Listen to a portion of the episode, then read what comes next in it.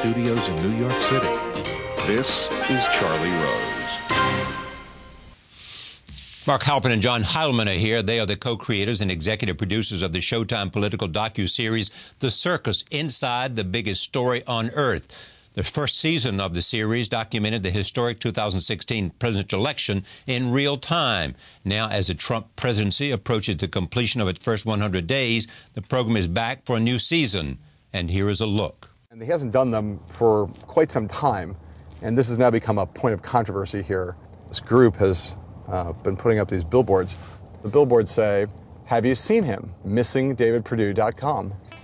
Paid for by the Georgia Alliance for Social Justice. And Perdue's kind of dug in on this. He's like, I'm not going to meet with these people. So we're interested in what happens in a deep red state like Georgia, maybe trending a little purple, but mostly red state like Georgia, where a pretty popular sitting U.S. Senator comes back home to be greeted to this wave of progressive activism that's sweeping across the country. Why are you all here today? Because David Perdue won't talk to us. Right. He's voted with Trump almost 100% of the time. He will not even meet with his constituents. We begged him to meet with us. What does that say to you that he won't come out and meet with you? Uh, he's, it says that he's got his agenda and he doesn't want to hear ours. He's great at taking big money stuff, but he doesn't, doesn't listen to those regular folks. Producing, that's not his style. What is his style? I mean, he owes his constituents a town. Senator Perdue, you talked about a representative democracy and it's important to listen, but sources tell us that your camp encouraged your supporters to buy tables so that you would face a friendly, not a hostile crowd. Every week in our office here in Atlanta, we have people who really don't agree with us come in and give us their input. We're doing a good job of listening right. Line of social justice says that you didn't meet in a town hall.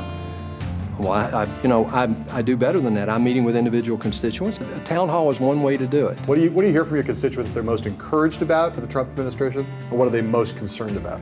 They're most encouraged that there's hope that there's going to be rollback to some of the regulations that have hurt business and that we will get to a, a tax uh, solution and that health care can get fixed. I mean, I hear that from my constituents every day. So I think the concern is they don't know him yet. Not a lot about what he's done has gotten out through the media, candidly, and so they're a little still nervous about what's he going to do with foreign policy and what's he going to do with the economic situation.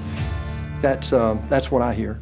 The circus airs on Showtime Sundays at 8 p.m. I'm pleased to have Mark Halperin and John Heilemann back at this table. Welcome, congratulations. Thank you, sir. Thank Explain you, sir. that segment. I mean, what, this obviously shows that some uh, people in the Congress on the Republican side are getting big pushback from their constituents having to do with Yep. health care, specifically budget items.